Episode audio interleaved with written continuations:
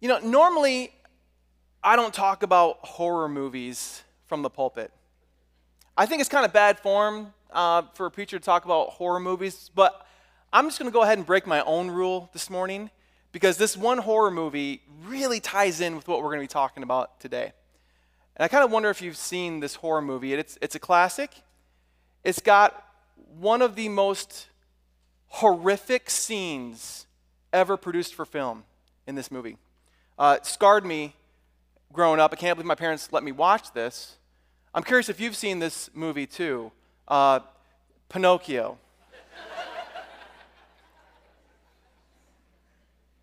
Some of you were like, if he talks about the grudge, I'm out of here.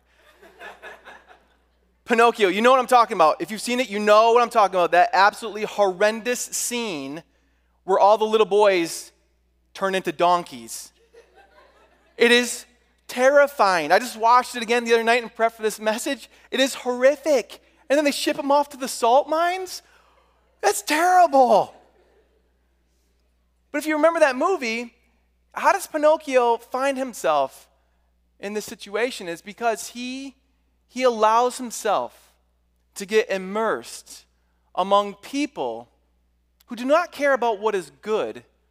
They only care about having a good time. They don't care about what's good for Pinocchio, they just want to have a good time in and of themselves. And that scene where those little boys realize they're in a world of hurt and they start transforming into, I mean, it, it is scarring. Wes Craven, Alfred Hitchcock, you got nothing on Walt Disney.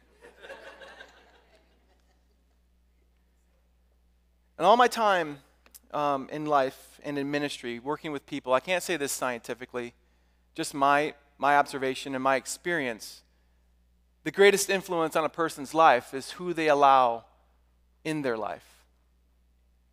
And the Bible has this great tension that we are to live into, that we are to have the right people in our life.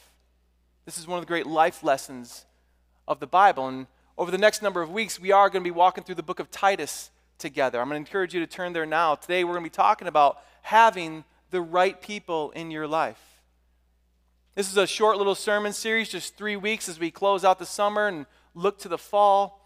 Three chapters, the book of Titus, three messages, each going to be looking at a profound life lesson that, that Paul, who wrote to Titus, he draws from as he encourages and equips Titus with the ministry that's before him. So, as you're turning there, just some context, real quick. Paul, the Apostle Paul, has this protege named Titus. And Paul and Titus, they do missions and ministry together. And at some point, they find themselves at, at a place called Crete. We'll talk about that place in just a moment. And they're doing ministry on Crete and they're preaching the gospel and they're starting churches. But at some point, Paul leaves Titus there and Paul leaves. And then sometime later, he writes back to Titus with some further instruction about forming the church and some life lessons and how to live like a Christian. And these are what we're going to be looking at over the next number of weeks. But this first one is really an occasion, we, call this an occasional letter. I mean, Paul wrote for an occasion. There was something he's responding to. He's giving Titus instructions on planting churches. But to do this, he, he draws from God's plan for us. And the first chapter really outlines what type of man should be leading churches. And even as I just said church, I'm afraid some of you, you automatically thought of like the legal entity of a church, the nonprofit status of a church. And you have to remember when, when Paul and the New Testament talk about the church, they're not talking about the sticks and bricks and the nonprofit status of an organization. They're talking about us, the people. And God wants us as His people to have certain people in our lives that'll oversee us, that care for us, that shepherd us. And that's what we're going to be talking about today having those right people in our lives. So hopefully you are to Titus chapter 1. We're going to be looking at verses 5 through the rest of the chapter. Again, if you are new to Peace Church, we know that summertime we have a lot of people checking us out. Welcome if you are just visiting with us. Um, I really encourage everyone to make sure you've got this thing open on your lap. I want you to follow along. I don't want you just to hear it. I also want you to read it and see it for yourselves. Titus chapter 1, we're going to start at verse 5 through the rest of the chapter. It will be up on the screen if you don't have your Bible with you. But either way, would you hear the word of the Lord? Paul writes to Titus and he says this This is why I left you in Crete, so that you might put what remained into order and appoint elders in every town as I directed you. If anyone is above reproach, the husband of one wife, and his children are believers and not open to the charge of debauchery or insubordination. For an overseer, as God's steward, must be above reproach. He must not be arrogant or quick tempered or a drunkard or violent or greedy for gain, but hospitable, a lover of good, self controlled, upright, holy, and disciplined. He must hold firm to the trustworthy word as taught so that he might be able to give instruction in sound doctrine and also to rebuke those who contradict it. For there are many who are insubordinate, empty talkers, and deceivers especially those of the circumcision party, meaning those of the Jewish persuasion. He says, verse 11, they must be silenced, since they are upsetting whole families by teaching for shameful gain what they ought not to teach. One of the Cretans, again, a Cretan is just someone who was from Crete. One of the Cretans, a prophet of their own, said Cretans are always liars, evil beasts, lazy gluttons. This testimony is true. Therefore, rebuke them sharply that they may be sound in the faith, not devoting themselves to Jewish myths and the commands of people who turn away from the truth. To the pure, all things are pure, but to the defiled and the unbelieving, nothing is pure, but both their minds and their consciences are defiled. They profess to know God, but they deny him by their works. They are detestable, disobedient, and unfit for any good work. Strong words. Let's pray, and then we'll get to it. Father God, we thank you that you have ordered the heavens at your command.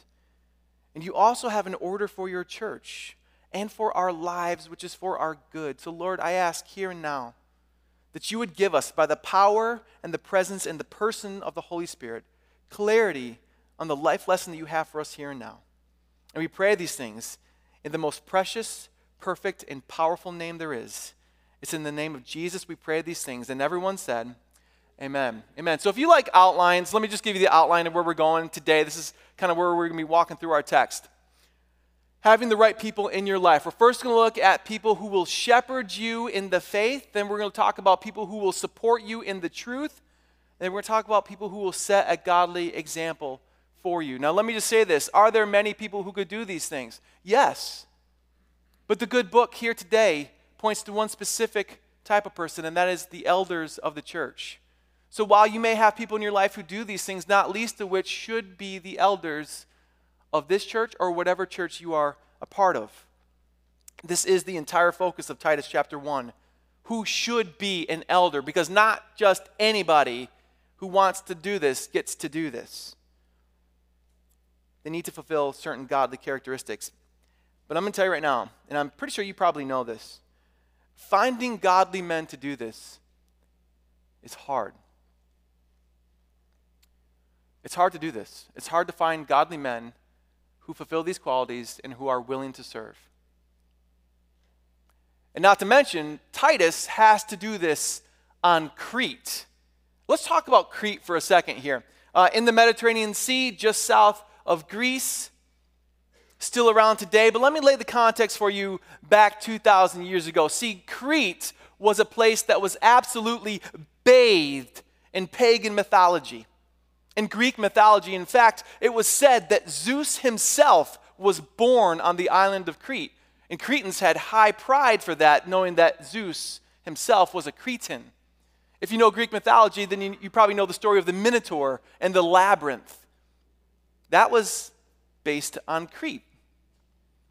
This was a place, a place absolutely bathed in pagan mythology and pagan pride. Judeo Christian values were non existent on this island. In fact, the term Cretan, a person who is from Crete, that term was synonymous in the ancient world with a liar. If you know someone who is a liar or who lies, you'd call them a Cretan, whether or not they were actually from Crete. It was a very rough place. It was notoriously rough. And Paul even affirms this and acknowledges this to Titus. He says in verse 10, he says, There are many who are insubordinate there.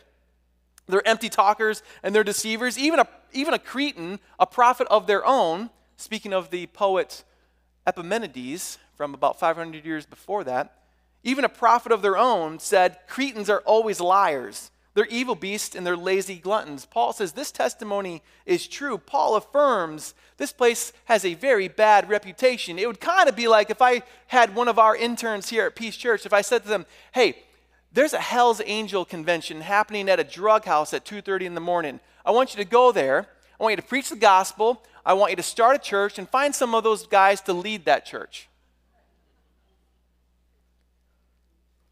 I'm sure that intern and Titus would, are kind of like, you go do it. This was a rough place.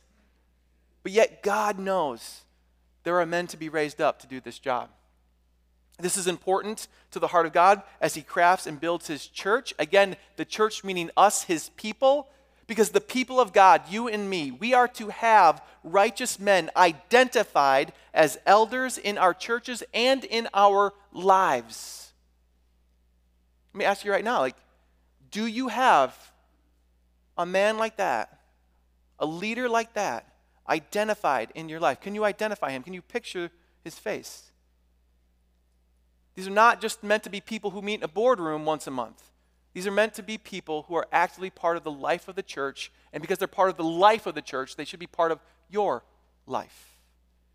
This is so important that Paul writes to Titus and he says this He says, This is why I left you in Crete, so that you might put what remained into order to finish planting the churches and appoint elders in every town as I directed you. This is the life lesson for us. We need to have the right people in our lives. I think the first life lesson we see from this is that we need to have people who will shepherd you in the faith because that's what an elder is to do. They are to shepherd us in the faith. As a, as a uh, shepherd oversees a flock, the elder is to oversee the church. We're going to talk about that in a second. They are to care for God's church. And listen here. Did you see what he says? Appoint elders in every town. These are not to be people that you admire from afar or that you just listen to on podcasts. These are meant to be local men raised up from within the community, from within the church, to oversee, lead, and guide and love the church. Paul says that not just anyone can be an elder, but men who meet specific qualities. So let's walk through pretty rapid firely. Let's walk, the, walk through the qualities that Paul lays out for the type of man who gets to oversee God's church. He says, if anyone is above reproach, above reproach simply just means that they live such a quality life that they can't even be accused of wrongdoing. They're so upstanding, you've got nothing on them. That they pursue a quiet, humble life, living for the Lord that they are the husband of one wife, or as it would have said literally in the Greek, they are a one woman man.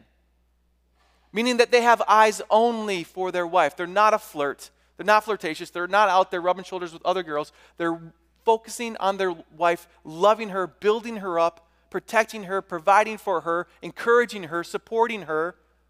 And here's why I think this is so important. Because if a man's going to be in charge of overseeing Christ's bride, he better be doing a good job of loving his own bride first.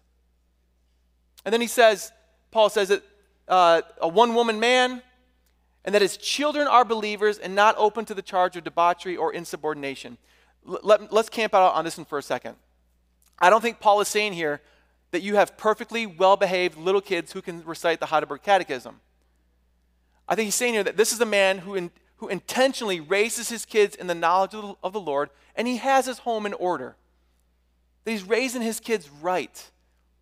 Now, theologians and commentators will, will put that Paul is more than likely specifically referring to children in the home. The word here for child or children has the connotation of an inhabitant, meaning someone who is under the roof. Meaning, if a man raises a child in the knowledge of the Lord and that person grows up to become an adult and they themselves leave the faith, I don't think that necessarily disqualifies a man from eldership. But while the kids are in the home, he's raising them in the knowledge of the home and he has order established in his house. Not that he's an authoritarian, don't take what I said to the extreme, but that he has a loving order in his house, that he has control. And I think there's an important reason behind this. Because a man can't come and bring order to his church if there's not order first in his own house. I think this is why it's so important that Paul focuses on what's going on in this man's personal life. Because what you have in your personal life, in, in a lot of ways, is going to be reflective in your public life. So don't think you can come and bring order to God's house if you don't have order in your own house first. Not open to the charge of debauchery or insubordination. Again, not that they're perfect, but that they're being raised, they're being raised right. He goes on to say, for an overseer. So here's, here's some of the job description. The elders are to oversee the church.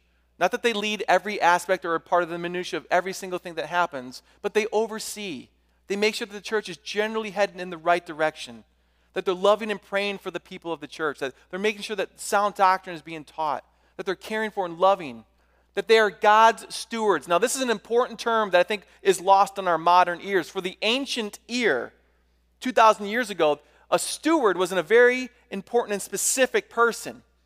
Now, the master of a household, he would have a steward who would manage the affairs of the house.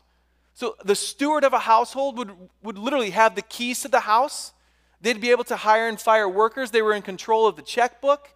This is a person who literally had control over the house.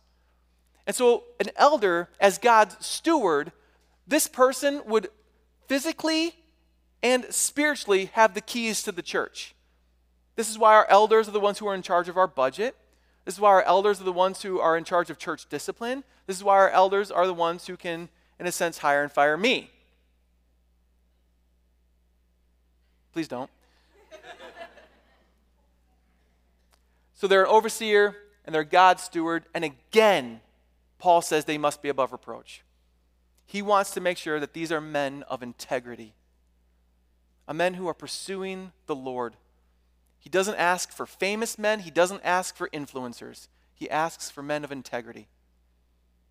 They must be above reproach. This man must not be arrogant or quick tempered or a drunkard. Doesn't mean they can't enjoy a glass of wine, just means they shouldn't be drinking the whole bottle in one sitting. Not a drunkard, they're not violent, they're not greedy for gain, but they're hospitable. Now, this word hospitable in the ancient language, in the original language, um, hospitable was the combination of the word friend and the word stranger, meaning this man is kind to outsiders, kind to strangers. He's hospitable. He loves what is good in this world. He is self controlled, he is upright, he's holy. Now, this word holy isn't the, isn't the typical word we see in the New Testament for holy. This is actually a, a more rare word. The word that we typically see has to do with sanctification, but this word has to do more with the connotation of like devotion. He is devoted to his church. He is devoted to worshiping God. He is devoted. He's actively involved. So much so that he is seen as set apart from the community for how much he loves and is invested in his church. And he's disciplined. He's disciplined because you can't bring order to God's house if you don't have order in your own house. And that takes discipline to see it happen. So, these are men who will shepherd you in the faith because they are living it out so intently. So let's just stop here for a second. And let me just address a question I'm sure some of you are probably asking. Does it have to be a man? Can't a woman fulfill these qualities? Yeah, 100% a woman can fulfill these qualities, but I don't see in this text where God is allowing that role to be open to women. And at Peace Church, that's where we land when we read the scriptures. That we think that the role of the elder is reserved only for godly men. Now, let me clarify something here, real quick, because I know this can be a hard topic for people. So, I want to clarify something, and I want to clean up some language that I often hear get thrown around. I think it is very sloppy, very misleading, and very misguided to say that only men can be elders. I don't find that phrase in the New Testament. I think that is a very base, rope, beyond the essence of what the Bible's teaching phrase to say only men can be elders. I think the more intelligent, honorable way that hits at the heart of what the Bible is trying to teach us is that the role of elder is reserved only for godly men.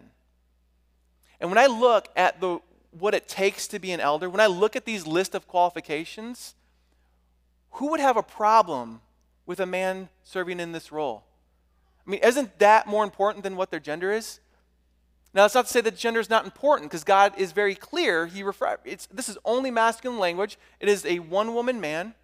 I think when you look at the other qualifications in other areas, such as in the other pastoral letters, the thrust of the New Testament is that the role of elder is reserved only for godly men. We're, we're not here to seek division over that. We just want to be clear on we, where we as a church, where we stand on that. We do believe that women have all the gifts that are available to men. I, I want to see women being fulfilled in their callings as, as who God has called them and how He has equipped them and gifted them. We want to see women doing great things. We have no problem hiring women for full time employment here at Peace. But when we talk about the role of the elder at Peace Church, we believe when we read the New Testament with our conviction, with what we see, that that role is reserved only for godly men who meet these qualities. I don't want, it, I don't want members of Peace Church going around saying, only men can be elders. Again, I think that's a sloppy, misguided, uncharitable way to say what an elder is and what God is calling in these roles. Okay, I'll get off the soapbox. Again, when I read what the Bible expects of the men called to this role, I just wonder who would have a problem with this? Aren't these the type of men that we want in our lives? that we want leading our churches. But I think the problem is, is that the church, not necessarily Peace Church, but I think the American church for a long time, is that we haven't held to this standard. And it's led to immense confusion. We haven't let men who have these qualities serve. We let men serve for other reasons, like they're buddy buddy with the pastor. Or maybe they give a lot of money to the church. Or maybe they're a good communicator, or maybe they're a savvy business leader. Not that any of those things are bad in and of themselves, but those aren't the boxes we seek to check when we discern who God is calling to be an elder. It is godly men who seek Jesus with their own heart in their own home first, who love the Lord, who love the Word, and who love this church. That's who we want to see raised to this.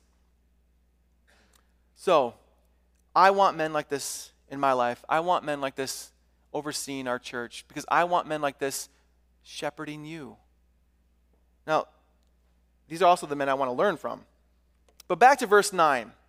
He goes on to say, like, he must hold firm, he must hold firm to the word, to the trustworthy word as taught, so that he may be able to give instruction in sound doctrine and also to rebuke those who contradict it. For there are many out there who are insubordinate and empty talkers and deceivers, especially those of the circumcision party. Again, that means like those who are teaching uh, Jewish myths. He says they must be silent since they are upsetting whole families by teaching for shameful gain what they ought not to teach.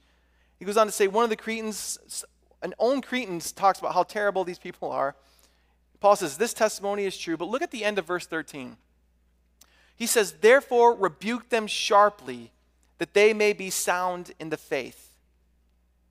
Now, these are men who should have conviction and clarity on the truth and the courage to defend it. I'm going to say it again. These are men who should have conviction and clarity on the truth and the courage to defend it. These are not just to be kind gentlemen. I want kind gentlemen on there but I want men with courage to defend the truth in this world. Men who stand on the truth and for the truth. So let me, let me explain what I mean by this next point. I think we need to have men who support you in the truth. When we talk about the right people in our lives, we want those who support you in the truth. See, Paul is telling Titus that there's no shortage of people out there who will enter our lives disrupt our teachings, infect our families, disrupt entire lives, rather than people who will support us. But here's where I think we get something wrong. Let me clarify. I think in our culture, we think that to be supported means that you always side with me. If you always side with me, then you are supporting me. If you always sanctify my desires and baptize my beliefs, well, therefore you're supporting me. I don't think that's the biblical notion of support. To be supported doesn't mean to be sided with. I think what we're seeing here is that it means to walk alongside you and to seek to keep you on the side of truth, to support you so that you're always in the company of the light and on solid ground. But there are people in our lives who enter our lives who don't seek to support us in the truth. Again, they seek to sanctify our desires and baptize our beliefs. And all the while, they're actually upsetting our souls and keeping them from what God would truly have for us. And Paul says that these people, they're not to be received, they're to be rebuked. Why do we rebuke them? So that they can know how terrible of a people they are? Absolutely not. We rebuke so that, as verse 13 says, so that they may be sound in the faith, so that they would know the truth of the gospel. And let me say this to everybody how you receive righteous rebuke says a lot about where you are in your maturity and your spirituality. Can you receive righteous rebuke without getting upset, without getting prideful? Can you receive righteous rebuke and be open to the Spirit in what He may have to say to you? And if you tell me, I've never been rebuked. No one's ever actually rebuked me. You may not have the right people in your life. Righteous rebuke is one of the ways that we demonstrate love and keep each other on the straight and narrow path. So, a few years back, back in my youth ministry days, I was speaking at this week long youth gathering in Minneapolis. The, uh, the friend of, uh, I have a friend of mine who was the organizer of this event. And he called me to be the speaker. So I went to Minneapolis for the entire week. Every single night, I was to give a teaching to these uh, teenagers. I don't know, a couple, hundred, a couple hundred of them there or something. And the first two nights, I'll just be honest with you, like the first two nights, it was like preaching to a stone wall. Just dead they are not receiving, at least I didn't feel like they were receiving anything. And I'm passionately trying to tell them about the truth of God's word and what God has for them is better than what the world has for them, that Jesus loves them more than anybody else. And I'm just trying to preach God's truth to them, and it just feels like they're just like this the whole entire time. And by the end of the second night, I'm like, I'm so over this. Like, those kids will connect with me. So the third night, I went on full on entertainment comedy mode. And I had them roaring laughing. And I'm cracking jokes and I'm making fun of famous people, and they're just dying laughing. And I'm just loving it. And I'm like, finally, I'm making a connection with them. So I get done. I get done uh, with that night's talk. And the organizer of the, of the event, who's a, who's a uh, Christian brother of mine, who called me to this event, he, he comes to me. He says, Hey, come here for a minute. So we go around the corner, and uh, he goes, What was that? And I knew exactly what he was talking about. I did. I knew exactly what he was talking about. And I was like, dude, come on, man, like this is a hard crowd. Like I just, I wanted to make a connection with them. And he said, Brother, I love you, but I did not bring you here so that you could make a connection with them. I brought you here so that you could help them make a connection with the truth. He said, I know that it feels like a hard crowd, but I'm going to tell you right now, brother. He's like, the small group times afterwards are rich because you're giving them truth and you're hitting them with Jesus, and it's beautiful, and they are responding. It's like, you need to keep fighting the good fight. Don't succumb to low hanging fruit. I tell you, like, do you think I enjoyed that conversation? Uh, seriously, do you think I enjoyed that conversation? No. No, I didn't. I was sick to my stomach for the entire night. I felt like a failure. I, I, I went back on everything I knew that I should have I should have done, and I got called out for it. And I went to sleep sick to my stomach. But you know what? The Spirit worked through that. It is one of the most important conversations I've ever had in my entire life. He loved me enough not to allow me to keep walking in the path of error. He loved me enough to pull me out, set me back on the right path, no matter how hard of a conversation that was. He loved me. Listen to me. His rebuke for me was actually support for me with what I should have been doing. He was not trying to demean me. He was encouraging me to do what was right. That is true support. That is the type of people that you need to have in your life.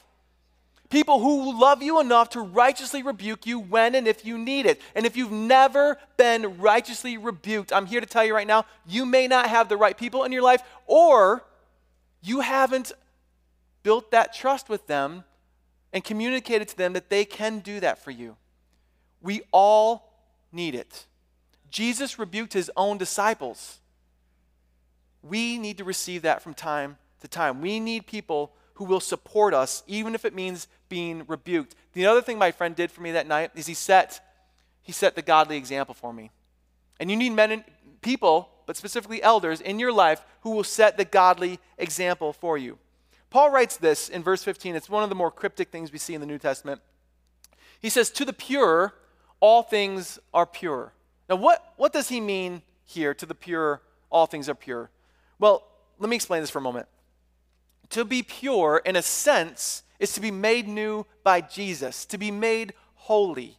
That when we accept Jesus Christ as our Lord and Savior, by the power and the presence and the person of the Holy Spirit, He makes us new, that we are made pure. So that for those of us who are in Christ, when God looks at us, He doesn't see our old sin that's been washed away in Jesus. When we are in Christ, when God looks at us, He sees something right, He sees something pure. Doesn't mean we're going to be perfect on this side of eternity, but it means that God is doing a work in us. When He looks at us, He sees something beautiful, He sees something right But being pure, and with all things being pure to us, that doesn't mean we can now just go and engage in any old sin because, well, to the pure, all things are pure. No, no, no. To be pure in Christ means now that we have pure motives, pure ambitions. I want to read to you um, a quick little paragraph that I think really encapsulates what this means in a nice, succinct way. Let me, let's, let me read it for you. It means that we are able to enjoy God's good gifts in the manner that God intended having pure hearts, we will want to use the things according to God's word. And when we do, we're able to enjoy them without sin. I think that's what Paul's getting at when he talks about to the pure, all things are pure. Meaning that we can look at Instagram without getting jealous. We can have a glass of wine without wanting to drink the whole bottle. We can be satisfied with less if that means living within our means. It means that we can enjoy our old age without longing for yesteryear. It means that for those who are in Christ, we can enjoy the things that God has given us in the way that God has intended. And we need people in our lives who set this godly example for us. And elders are to be men in our lives who do this for us. And while those are the ones that we should have in our lives, Paul tells us to watch out for another type of person the type that profess to know God, but they deny him by their works. He says they are detestable, disobedient, and unfit for any good work. So, the, the, the, the, common term here that Paul is referring to is a Christian atheist. A person who says they are a Christian but lives like God doesn't exist. And Paul does not have kind words for these guys. In fact, he's kind of he's kind of mean tweeting them. They are detestable, disobedient, unfit, hashtag sad. But is Paul being mean? No, I don't think Paul's being mean. I think Paul is ruthlessly guarding what it means to be a Christian. Christians are not the ones who claim that there's a God but then live like he doesn't exist. That's not who we are. That's not what God has called us to. Paul is saying if, if you're going to live like God doesn't exist, at least stop calling yourself a Christian because you are unfit. He is guarding what it means to be a Christian. And so should elders. And so should elders. So, church, can you name the people in your life who are shepherding you in the faith, supporting you in the truth? who are setting a good example for you. If you can't name them, then I wonder who do you have in your life? And you may not have the right people in your life. At Peace Church, our membership, when you become a member, uh, you kind of by default become part of a zone. And our elder board, each of the elders on our elder board, they're in charge of a different zone to care for and to love. And if you don't know what zone you are in, that's okay. When you head out here, if you are a member of Peace Church, when you head out here, over by the mailboxes, we have this, this board here. And it has a list of our elders and their zones. You just, it's by your last name. You can go and look to see who your zone elder is. And there's also their email. Their email's at the bottom of that. If you don't know who your zone elder is and if you haven't made contact with them, here is your one to do list, your one to do action item. I want you to find out who your zone elders and email them this week and make contact. Now, don't worry, I've already prepped our elders knowing they're going to get a flood of emails this week. They're ready for it and they're happy to receive it, right, elders? Thank you, Jeff. my elder is Hal Eisenhoff. That's my, he's, he's the head of, of, of my zone. And I know that I can call on him for prayer or if I have need or if I just need a, uh, a wise voice in my life. And I want you to know who that is too. This is why we think membership is so important at peace. See, when you become a member, what you're doing is you're telling our elders that you want to be cared for, that you want to be shepherded, that you are committed to this church. And so our elders then know who is actually part of their zone. So, back to Pinocchio and close this up. Who's this little guy? Yeah. I can't believe your parents let you watch this. Jiminy Cricket. Uh, so, what part in Pinocchio's life does Jiminy Cricket play? Starts with a C, his conscience, right? So, what is a conscience? It, it, it tells him right and wrong, it keeps him where he should be, helps him to make the right decision, right? You could almost say that Jiminy is kind of like his elder. Present in his life, keeping him on the path, the right path. And so today I want you to really consider who are the people in your life? And are they shepherding you, supporting you, and setting the right example for you? But here's what I want to leave you with. While I want you to know, Peace Church, who your zone elder is, and I want you to have a contact with them, that's not the primary person I want you to walk away knowing today. There is someone else that I want you to know. And this person will not only shepherd you, will not only support you in the truth, he's not only the quintessential godly example, he's also saved you. Our chief elder and our chief pastor, Jesus Christ. If there's one person I want you to walk away knowing, it's him. See, God wants us to have the right people in our life, so He sent the right person, His Son, to come to earth, to live the life that we will fall short of living. And because we fall short, we have sin in our life. And that sin needs to be held to account. That sin needs to be punished. But we didn't take the punishment for that. Jesus, who lived the life that we should have lived, he also dies the death that we should have died. That should have been us up there on the cross. But our chief elder laid down his life for us. And after he paid the penalty for our sin and he triumphed over Satan, sin, and death, and he rose from the grave, the last thing he said to his disciples and the thing he says to us, he says, Surely I am with you always to the very end of the age. And He has sent the Holy Spirit to fill and fuel and guide this church. And He has set elders as stewards over this church so that we could have a family, so that we could have the right people in our life, and so that we would have a company of believers caring for us and caring for each other as we long for the return of Christ. See, we don't have just a religion, we have a relationship with Jesus. We don't have a God who's distant, we don't have a prophet who's dead. We have a God and a Savior who is alive and wants to be present with us. And that's who I want you to know firstly.